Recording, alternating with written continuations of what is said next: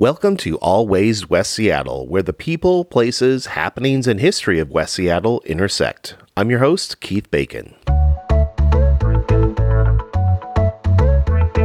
In this episode, we'll get to know Matt Johnston, creator of an inspiring magazine that's driving a movement towards doing good and embracing positivity. Before we dive in for that story, do me a quick favor and hit that subscribe button on whatever podcast platform you're listening on, which is also a great place to share your comments and reviews. I'd really love to hear from you. So tell me what you like about this podcast and what you'd like to hear more of or what you'd like to hear less of.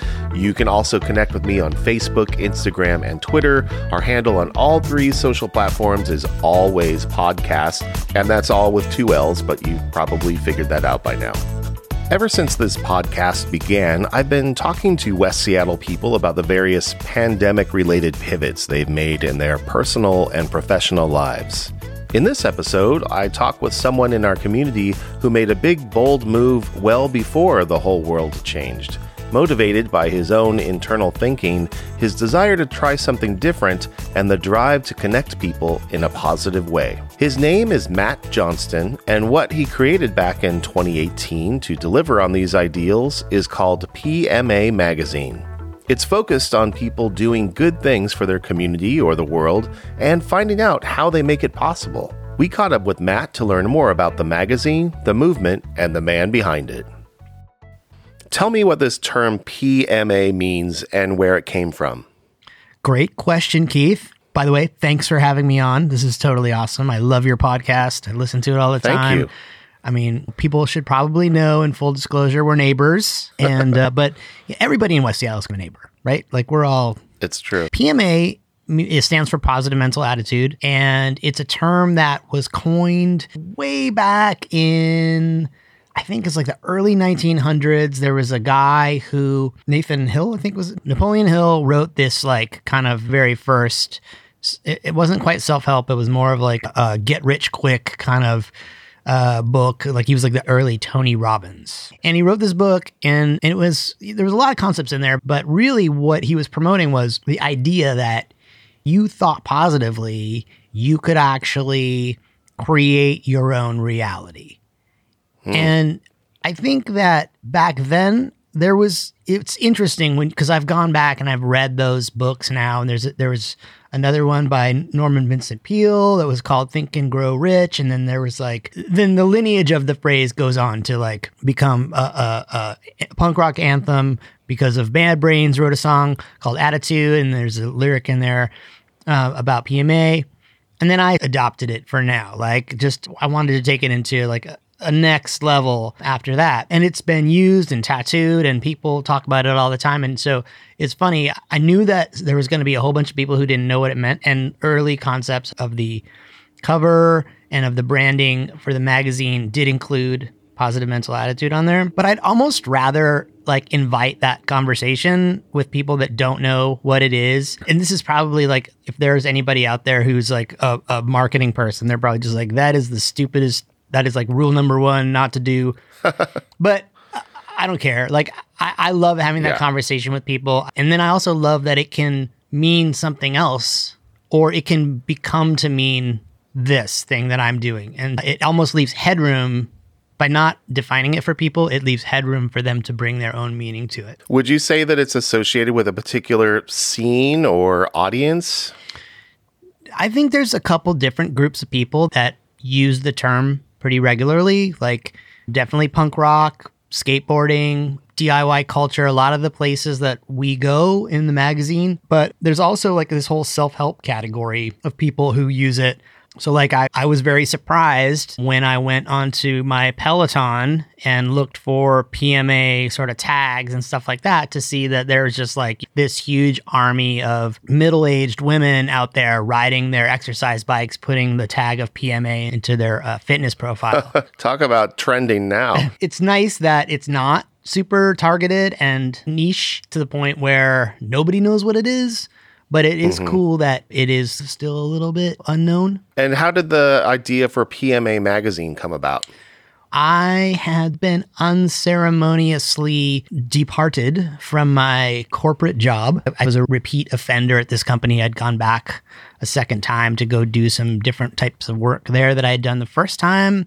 And things just as a second timer, like my tolerance for what was going on there was a lot lower. And I also felt like I had a lot more agency over what I wanted to do. I was getting older. I was like, maybe I'm aging out of this space. So I took advantage of an opportunity to leave. If that's that makes any sense, and um, yeah, it absolutely does. Yeah. that definitely resonates with my own trajectory. Dig it, dig it. So then I was like, okay, I'm going to go on this like vision quest, and a friend of mine who has um, done a lot of great things in music and has been very fortunate, also is using his resources to build uh, tons of skate parks in the state of Montana for kids that are isolated in all these different towns, like he was when he was growing up. His name's Jeff, and he plays bass in, in Pearl Jam. And so I just went like I wanted to see his good work. I wanted to experience his all of these things that he was doing because I knew that there would be some inspiration out there. And also I enjoy skateboarding. So I got mm-hmm. in a car and I drove around and I just had a map with all of these different projects that he was involved in. And I would just stop into these different places and I would stay there and just skate and talk to the people at the skate park and, and try to immerse myself a little bit into the culture in these towns. And there's this town called Browning, which is on a, a reservation on the Hi-Line. So it's like the northernmost highway in Montana that borders Canada. And uh, it's a town that, like, I think it's not offensive to say that they're just, it's like, it, it's, they don't have the resources that they need. They, it's like a pretty gnarly town, right? There's like there's yeah. some nice little spots of it, but it's really gritty and it's hard living out there mm-hmm. for these folks. There's a casino and that is like beautiful and it's super nice. And then there's everything else. And and it, and I don't want to make it sound like it's sad or anything. Like it, yeah. it's just like rural for sure. So I roll up to the skate park and it's like it's amazing. It's like you can just see in this big field that used to just be like frogs and weeds and plants and just like whatever. This skate park just rises up. And and that sounds like I'm like diminishing the the effort that was put in by the people who built and designed it. But it's like s- suddenly there's a skate park where there was nothing. And yeah. these kids, mostly kids, but there's adults who skate too, have this incredible place, right? Where mm. they belong and they're stewards of the space. And Jeff tells them right up front, he's like, You need to take care of this place. This is your place, but nobody's going to come and build you another one. If this one gets mm-hmm. ruined, or if you let people drive their cars over it, or if you just like trash it, then there will be no skate park. So you need to own mm-hmm. this. And they did. And when I rolled in there, they were like, Who are you? Like, what's up, weirdo older dude by yourself. and I'm like, I'm here to skate and I love this place and I want you to just like show me how to be a good citizen in your space. Like, how, how can I participate? Mm-hmm. And they were just like, come over here and learn this and skate with me over here. And they were just super cool and friendly.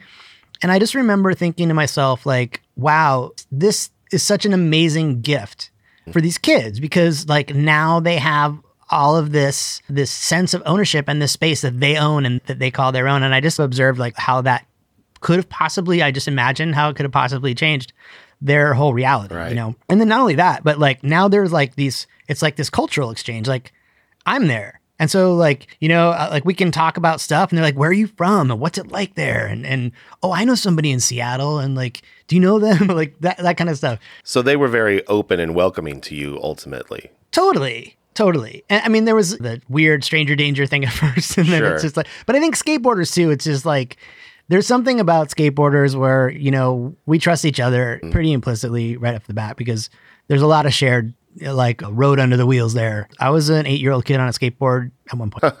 so, so then it just occurred to me, like, hey, this is an exceptional situation. Like, not everybody has has the ability to just like, you know, go out and motivate people and has a platform that they can use to create an entire network of skate parks across an entire state.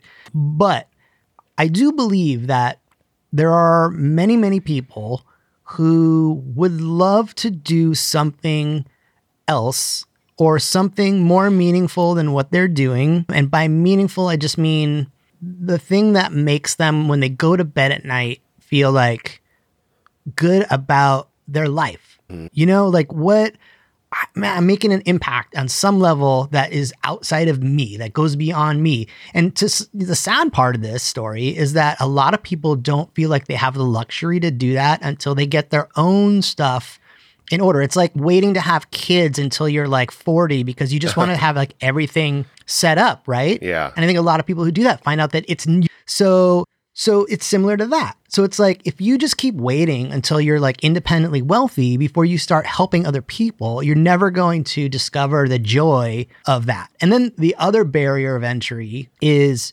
all of the negative self-talk about like, oh, I don't have the skills or I don't have the resources. So so I'm thinking about all this stuff. I'm like, how, how can I make doing good things more inclusive, more accessible, and seem like it's not as hard so that other people can connect with the the idea of just changing their life in a comfortable way for them. So on the spectrum of like there are people who just like I just want to keep doing my normal day job because I'm I'm very safe and I don't want to take big risks like that, but I would love to know what I can do in my after hours time to just make a little bit of a difference. Yeah. And then there are people who like, I am so sick of what I'm doing. I just want to totally flip it. Mm-hmm. I want to make a resource for anybody on that spectrum to connect with stories about other people who are doing things all across that spectrum. Mm-hmm. And just when they read the story, connect with it in a way that makes it seem like, oh, that's not that person isn't that different than me. Like they just they were inspired by something, they had an idea, and then they did the work. That's the only difference between them and me. And so this now becomes super accessible to me. Mm-hmm. This now becomes something that that I can really aspire to do. And and, and, and there's like a, this added sort of secondary benefit, which is that like people are just overwhelmed by negative news. Yeah. And it's just nice to read positive stories. Well, and I think you're providing inspiration points across a lot of different levels to lots of different kinds of people. And uh, we live in a, a culture that is incredibly risk averse. you know, we're not really encouraged to take risks the way that maybe we think that we are. And when you have something like your magazine that is giving people inspiration and ideas and examples of like, you could do this or this person is doing that, I think that's that's really valuable in the world that we're living in right now. Thanks, Keith. And I think you know this, right? Inherently, but what I talk about is the risk could be not doing it. Yeah. Like, what's worse than being at the end of your life and looking back and taking inventory of everything that you've done and all of the experiences that you've had and thinking, ah, I wish I'd have, I wish I'd have done that thing. Yeah. You know, like that, that to me is my worst nightmare. Like that thing is that, that scares me so badly. Right. So, so the value proposition could actually be the reverse of what you just described. So this road trip up and down the West Coast was a, a big inspiration point for you in creating the magazine. Do you feel that it has a particular West Coast attitude or vibe? I could see where it might read and present that way. I definitely started with the magazine because it was like close to me. It was my dad started a magazine in 1977 Oh, about fishing in Hawaii. It was called mm-hmm. Hawaii Fishing News. It's still going. It's still print. So that was sort of in my DNA. I saw him do it as a kid. It, it seemed to me something like I could get my head around and that Yeah. I could do, even though I didn't have the, the content of the magazine. I felt like there's skateboarding, there's surfing. There are things that you could qualify as like coastal cultural things. My intention is for it not to read that way, is for it to be mm-hmm. more accessible and inclusive of like a bunch of different stuff. But I just, you know, I think one of the things that you have to do when you're starting anything, and you know this, Keith, is like you just have to work with what you got. Yeah. And, you know, I just sort of turned my network over and shook it out and just started making phone calls to the people that I knew. Yeah. Um, and they just happened to be skaters and surfers and, and environmentalists. And, you know, there's a lot of other stuff in there.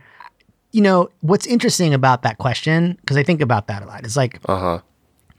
when you look back at big cultural publications in the history of skateboarding stuff, it's like, you know, Thrasher and Skateboarder, these magazines being read by kids who were in landlocked states, flyover mm-hmm. states, and they were these like vehicles for this cultural movement that was happening in another place.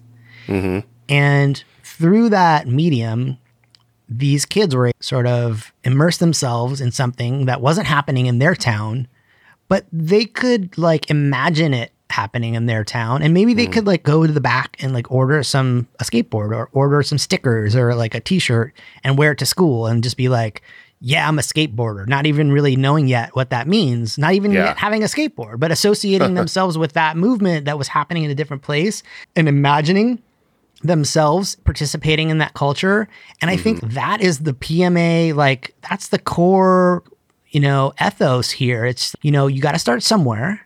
And when you start to visualize yourself in a different place or in a different role or participating in something that you aspire to be a part of, that is actually a very, very valuable and effective way to get there. Right. And so, so maybe there's a coastal vibe to it, but maybe somebody that's not a skateboarder reads a story about uh, somebody who is a skateboarder who is doing something through skateboarding that's very positive, and they're like, "Well, I'm not a skateboarder. I'm into knitting." Or mm-hmm. but I can draw parallels between what Yeah. I'm doing and what they're doing and get something out of it that way. Who would you say is your primary audience for the magazine? Well, I know everybody would say everyone, right? Like you want everybody, and so I'm not. But that you know, ultimately, I'm looking for people who are burnt out on negativity, on burnt out on negative news, who are coming out of this last sort of four years of just nightmare city, thinking like I am not going to sit on the sidelines anymore, not just like in the community that they live in, but in their own life. Like I don't want to be on the sidelines of my own life any longer because I don't I like I'm I've taken it for granted for too long, right? And so I'm trying to like turn people on to this. It's like telling somebody, it's like pointing out a sound in somebody's house or environment uh, that's super irritating. And then now they can hear it. Oh, yeah. And now they're just like, I wish you never told me about that. it's like that. So it's like, uh-huh. and, and so I apologize uh, right now for the, you know, the, the sensitivity that gets created by understanding that like, you know, you have potential that you're just not taking advantage of. It's up to you to change that situation. And then here's the solution. Like, and, mm-hmm. and it's not even, it's not even that hard. It's not even that complicated. It's just right in front of you, you know? So that's the audience I'm looking for is just people who are yearning for more positivity in their life and that they want to like internalize that positivity and then project that out into their communities. And what's the reaction been like so far? You know, we have really small numbers. We don't print a huge number of issues. We don't have a huge subscriber base. The team is I don't have the resources to like pay anybody Yeah. including myself. In fact, I lose money. I'm still losing money. It doesn't lose a lot. It's like I think we'll break even this year, which is great. Yeah. I'm not paying anybody. My biggest dream is to actually make this a platform that can actually compensate contributors. I would love for a, a young writer to get their first published piece in PMA and actually get paid for that. But the reaction, you know, one of my favorite um, stories about like how people have responded to there's a, a woman who lives in West Seattle who was just, just um, like right early adopter, like just came to the launch party, was just like, oh my God, this is my favorite thing ever. Bought a bunch of issues and then would just carry them around with her wherever she went and then use them as a way to like turn people onto it and then would give them one. Like she was Oh, wow. like my street team. A Johnny Appleseed of inspiration. Totally. so like there's no higher compliment than that. So that alone, like I get one of those a month where somebody will Yeah. just write me an email or reach out and just say like, "Hey, the fact that you're doing this, it just changed my it just makes my whole day better Yeah. or whatever." And that's all I really need. Like and and it's crazy how it happens when I'm like about to give up. You know, it's like I'll just be mm. so down. Something bad will happen, and I'll just be like, "Oh my Yeah. god, I can't believe like how am I even doing this?" And then, ding, like the email will come in. You know, Yeah. and it's like you know, thank you so much. And and what's also great is then I convert them into a contributor. So I'm like, well, since you love it so much, I think you should write an article. A little recognition can go a long way. yeah, I mean, I, and again, Keith, I just want to thank you for writing an excellent piece in our second issue. When like, Oh, you my know, pleasure. I I needed you the most at the time that I needed you the most. You came through. That was a fun exercise for me. I haven't, my background in my very early days was that kind of writing, and I hadn't done anything like that in a while. It was fun for me to do, and I'd like to do it again. You're hired. Are there any stories other than the one that I wrote for you that you're particularly proud of? one of the greatest sort of side benefits of this has been it's a research project for me. Mm-hmm. Right? Like selfishly, it's just like I'm learning about these people too. Yeah. And I'm getting to explore and understand how these exceptional people make doing good things a sustainable practice. And like, you know, like I, I've never published a story about somebody who, you know, made a whole bunch of money in high tech and just retired to um, make candles, you know, veterans. Like that's amazing. And Right. It's super cool. And I'm really glad that somebody is doing something like that. We need more candles out there. It's just not an it's not an accessible or relatable situation for most people. Yeah. So I love stories of people who are, who have done something with nothing Mm-hmm. and in a like creative way that really like taps into the special things about them that are unique about them. And the story that comes to mind to me is the story that we did about Louis Gong and Eighth Generation. Um, this is a, a man who's, you know, he's an artist, but he's very sort of business minded in a non traditional way. Right. So his organization, he started just drawing on vans with Sharpies and decorating vans and like his free time. And people were like, okay, can I buy a pair of those? And that like, he, so he got the bug that way.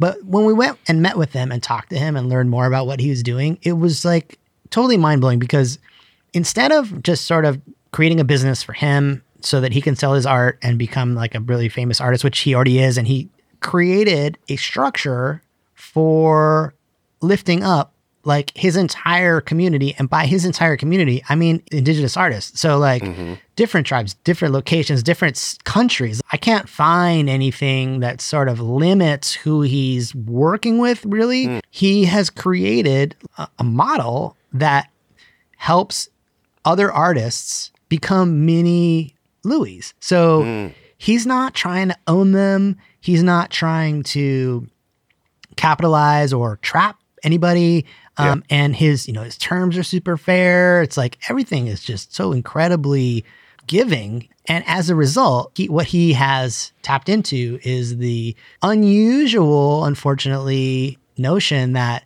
if you just raise everybody up around you, everybody benefits, right? In business, there's this sort of counter to that. There's this, you know, kind of understanding or or this this trope of like, you know, me first, and I'm going to get to the top. You know, Dog eat dog. you have to step on people if you want to be successful. Like it's in the movies. It's it, that's mm-hmm. just that's what they teach in in business school. You know, Yeah. and he totally went the other way. He's like, you know what? It's not about me. It's about us. They'll take art from these different artists and then they'll put it into like they'll make a phone case and they'll make a like a blanket and they'll make they productize some of the, the art in different ways and then they fulfill and sell it and then it, it's just a really cool operation and like literally a month after our article went to print his organization his company was acquired by the snoqualmie tribe Oh, So- wow. yeah. So now he's like, now he has the backing of this Mm-hmm. incredible corporation and he's just, he's blowing up. So, so cool. yeah, it, I think it's the proof that everything that is good does not have to be a charity. You don't have to just give till you're empty. Like Mm-hmm. there's a there is actually a sustainability piece to this where you can do good things, you can make money doing it, you can make money for others doing it, other people Mm-hmm. can get involved and you can help you can help people without like depleting all of your, you know, your soul. And I think this example is, I think the best kind of paying it forward is creating opportunities for people. You know, sharing your infrastructure or your insights or your leadership to to not dictate, but to say, you know, like now it's your chance. Let me help you come into your own, create your own reality, as you mentioned before, words to live by personally. I think that's the way to do it. That's the right approach. What have been some of the biggest challenges in creating the magazine and how have you overcome them? I didn't know what I was doing at all. so just learning how to do it. I mean, Yeah. it was- but it was fun. I, li- I like figuring out new things. I'm a seeker. I like to just try to like, if it's not, if I've already done it a million times, then I'm just probably not going to enjoy it. Yeah, th- there's nothing like the the challenge of the unknown. It's thrilling, really. You have to okay, I got to figure this all out. and this is business 101 just marketing has been the biggest challenge for me Yeah. getting the word out you know i chose to do a print magazine in 2019 which was you know the stupidest thing i could have done but it was is absolutely what i wanted to do. So, so to answer your question marketing is absolutely the most biggest challenge. And you know thank you for helping me with that by uh, letting me come onto your podcast. And I'm always looking for different ways and unique ways to, to do that. You know, I took some issues and I just, I when the pandemic first started, I would just find those like newspaper boxes around West Seattle that didn't Yep. have anything in them, and I would just stick some back issues in there. I've left them on the bus before. You know, I walked around and just started talking to people about it, just personally. Mm-hmm. Like I don't have marketing money. I don't want to buy an ad in another magazine for a magazine. the traditional marketing just doesn't I don't. It's not worth it. I, Yeah. I don't. I've tried a little bit. I've dabbled in some of those areas, and the reason why I chose to do print is because as a as a as a facsimile of the mission, it is something that is tangible, something that you and I can sit down, we can look at it together, we can flip through it, we can talk about it, we can feel it, we can smell it, and I can give it to you, and you can walk away with it and then the, just sort of as a prototype, it is like it has all the goods. It's like it's visual, it's emotional. You know, there's a lot of stuff that gets worked out in the creation of, of print media that mm-hmm. translates directly to even a podcast or a, a video or whatever. And Right. since I really didn't know what I was doing and if it was ever going to be something that I even wanted to do, like that was the first question I had to answer was like, do I want to do this? I felt like the print magazine was the perfect prototype. And the vision never was just to do a magazine. The vision is actually to like create a platform for this type of thinking and for these types of stories to be told. But to answer your question, like the biggest perceived challenge that I have and the thing that bothers me the most is that I'm not able to like compensate contributors the way I would like to. But it's funny, every, I always say that and I'm super self-conscious about it and I'm I'm constantly apologizing to people and like the response is always like please don't apologize. Like I want Yeah. to contribute to this.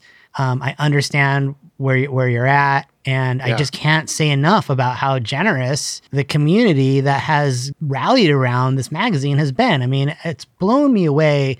It's hard for me to ask for help. You know, that's one of the things that like I really have been learning with this, like learning how to do that. You know, it's really it's I just feel difficult. It is challenging. I mean, sometimes for me, that sometimes feels like I've failed if I have to ask someone for help. I'm, you know, pulling back the curtain behind, you know, my insecurities or something. And that's all just bullshit. Yeah. like, you know, people want to help. They can always say no. You learn something even from a no sometimes as much as you would get out of a yes. But for what you're doing with the magazine, people want to contribute to this because they want to be part of this feeling and or this movement or this kind of idea. That makes a lot of sense to me. But it's when you're the one in the driver's seat, when you're the one constantly asking questions, it's so easy to to really lose sight of that. Yeah. And and it's been really sort of motivating and and it's awesome like the meta part of that is just how that affects my own positive mental attitude. Like I I learned okay, like what's the worst thing that can happen? You just ask and and somebody can say no. Right. And like you said there's even positive aspects to that. So I'll just ask. And then people will say yes. And not only will they say yes, they'll go, you know what? You asked for this. Why don't I just do this? And they'll like suggest to go even further than I would ever have imagined.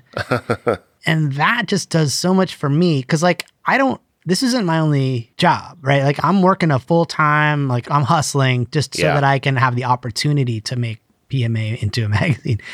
And I mean, it's really the catharsis after like a hard week, just trying to turn a dime into Yeah. a dollar to have somebody like go out of their way to give me something super amazing, like a beautiful piece of art for the cover or, you know, mm-hmm. something like that. It is a really beautifully designed magazine. There's so much interesting art and photography in it. And I think that's another sort of interesting almost marketing angle about the magazine is each issue has become a collector's item because of the the limited print run. And there are these these beautiful keepsake things which makes it very unique compared to you know so many other forms of media that we are ingesting.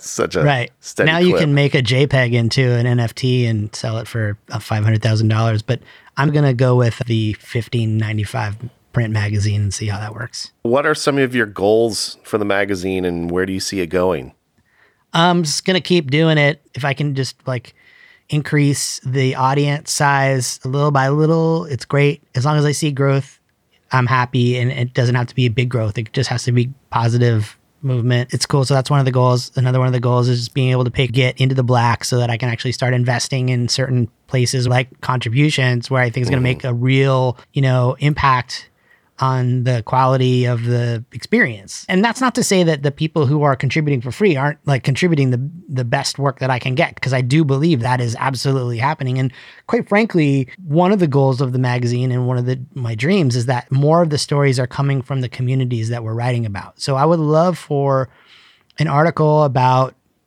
something that's great that's going on in the community to actually come from that community and amplify voices that you know we're not hearing from in, in mainstream media. So that's one of the goals. And then you know we have a podcast as well. So like mm-hmm. i'm starting to work on the first proper season of that. We did one little pilot season just to see if i could even do that. And so every magazine every interview for the magazine is recorded as a podcast as well. So hopefully we'll be able to start putting that season out. And then i really want to start to think about how the platform can mature to include not just other digital aspects, but I would love to have an event. Like I would love to have like a PMA day or a PMA conference where a lot of the people that you read about in the magazine can come and speak, but it's also a community building thing where you could connect with resources and other people who are trying to do similar things or just come to get inspired. So Yeah. I'm working on a concept for uh, destination type stuff. So, you know, you can go with a small group of people to a place where something really awesome is being done. In our very first issue, we did an article about a woman, Gretchen Baer, who's uh, teaching kids across the border in Mexico art. And she just opened an art school across the border. She lives in Bisbee. Naco is right across the border oh okay she was given a space and she's an artist and she just art to these kids who are living a pretty rough life and don't have they, they don't get art in school right? I would love to engineer a trip with a bunch of people that were interested in learning about how she did that and mm-hmm. about what it's what's going on there go down there, work with the kids, teach the kids some art, really see how Gretchen's doing it all, how she makes her living, you know, have wine tasting at night or whatever, make it like Yeah. a fun trip. So I'm, I'm looking at ways to kind of expand the storytelling in, in, in a way where people can get more engaged in it. How did West Seattle play a part in getting PMA magazine off the ground? Right. This is a West Seattle podcast. West Seattle played a huge part. So I moved to West Seattle in 1997. The primary reason for me moving here was more access to my community than I would have in other. I, I lived in a block off of Aurora on North 95th when I was a teenager and moved here uh-huh. from Hawaii in 1989 with my rock band. So I lived in a couple different neighborhoods and I just felt like West Seattle had this suburby kind of small town vibe, but it also had all the stuff that I wanted. So mm-hmm. I could walk to the bowling alley, which I'm not a bowler, but I just bowling alley is just something fun to go have some drinks and bowl. Like and, and It's so nice to know it's there.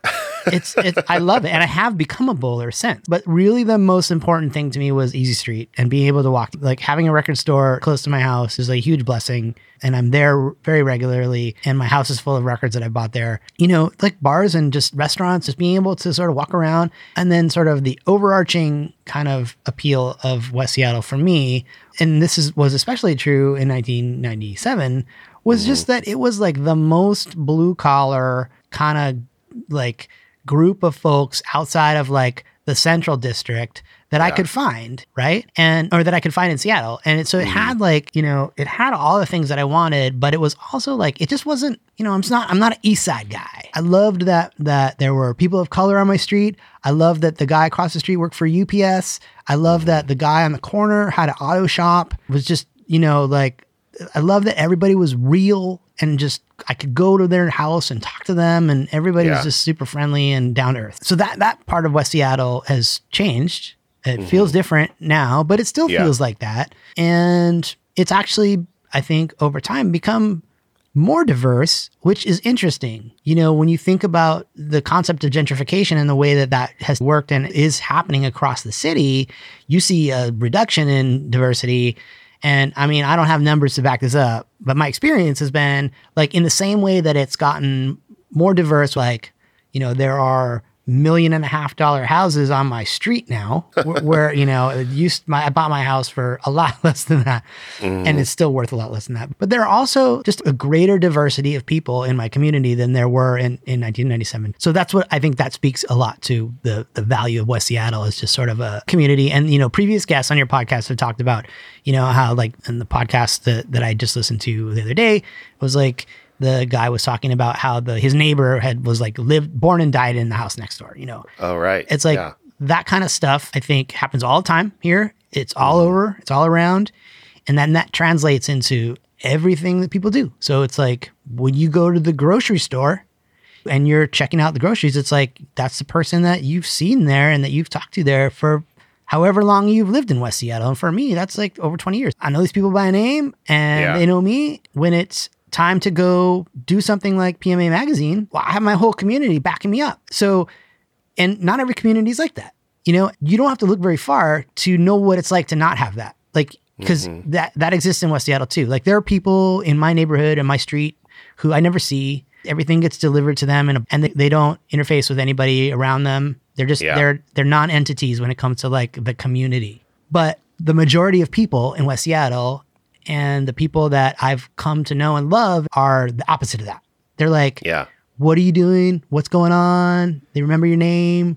They want to know how they can help. Mm-hmm. And, you know, like Matt Vaughan from Easy Street is like, you know what? Not only is that an awesome idea for a magazine, but like, let's have your launch party here. Just didn't even ask. You know, he just he just offered. And then, you know, then that room filled up with a bunch of people who were like, this is great. How can I help? Right. And so I think that the West Seattle connection, there's been a story about West Seattle in every issue, and I do that on purpose. Like, I absolutely try to have something local because, like I said earlier, about like kind of shaking my network up and down and just like working with what I know and what I have at my disposal. So I need that support, and the, West Seattle's always been there for me. And I'm there for West Seattle. So, you know, I don't know if you know this, but I've been like a skate park, public skate park advocate for over 20 years working with the city uh-huh. of Seattle to try to build skate parks. And, you know, the Delridge skate park was a huge project that I was super involved in. So, like, I'm giving back, I'm trying to do things, people are helping me. And I think that's why I'm still here. Are there any positive things that you can think of, like personally or for the community, that have come from our bridge closure of, of a year going strong? You know, I, it's hard for me to say that there are positive things because there have been people, business owners, and friends of mine that have been so negatively impacted by the lack of the, the bridge traffic, especially mm-hmm. down in the Triangle area where it's so close to our houses. And but I, I do feel like sort of selfishly the slowing of progress, and it might just be totally superficial and it might not even be real, but it feels to me like just things got slowed down a minute. It was going so fast and so furious, and the reduction in the noise in my community, and th- you know, this not just the bridge; it's actually the work that's being done down at the Harbor Island. Yeah. You know, in fact, that's kind of been shut down because that sound just carries right over the hill. It sure does. The trains, I still hear the trains, and there's still a little bit of like romantic vibes with the train sounds, but Yeah. not at 3 a.m. when they like to honk all the time. Yeah. Or Um, when they crash into each other to pick up a car. Yeah. it sounds like a garbage truck being dropped off the Empire State Building. like like literally on the next block, but it's all the way down the hill. yeah. So I think like the reduction in noise has been really something that people aren't going to notice until it comes back. They're just going to be like, I don't feel good, or I don't know mm. why I'm not as happy as I used to be, but like Yeah. I'm not, and it's noise definitely does that. So I like that there's been less noise, and and then I think you know, it's sort of like that. What's that Pauly Shore movie, like Bio-Dome? It's, Yeah. it's sort of the way of like, you know, Oh, that Pauly Shore movie. right. Yeah, no, not the other one. Locking us all up here, I mm-hmm. think, has been good for us. Like, I really feel like people have shown up.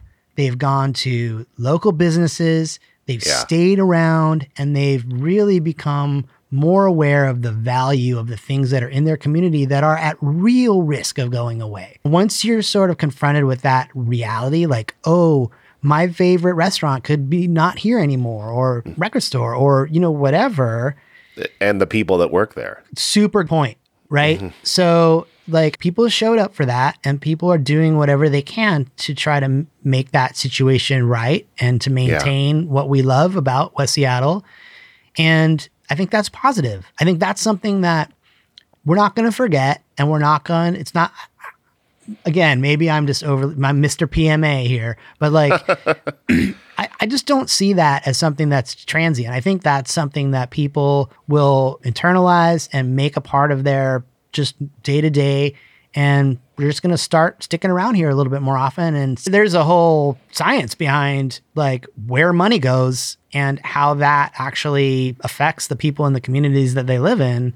Yeah. And I think that hopefully people are waking up to the reality, and this has shown them that, like, if you spend your money outside of your community, you're not helping your community. You want to, like, keep it as much as you can around the people, around where you live, and give it to the people that surround you. Like, that's really helpful and, and really good for your community. Yeah, it's it has been really cool to see people sort of stepping up and being present, and it, it's made me really happy and and proud to be part of this community. You know, living here is a big part of my own positive mental attitude. You know, it definitely influences and and informs me in that way. And what you've done with PMA was a big influence in me starting this podcast. You know, just what you did and and going out to do it and figuring it all out as you go along and creating something meaningful and building community. So thank you for that because we might not be sitting here talking if it wasn't for PMA magazine.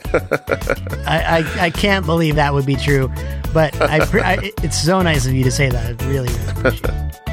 PMA Magazine issue number six was recently released. You can find it at Easy Street Records or online at getthatpma.com. That's it for this episode of Always West Seattle. If you like what you've heard, please subscribe, like, and share. Always West Seattle is a made with bacon production, all rights reserved. Interviews have been edited for brevity and clarity. I'm Keith Bacon. Thanks for listening.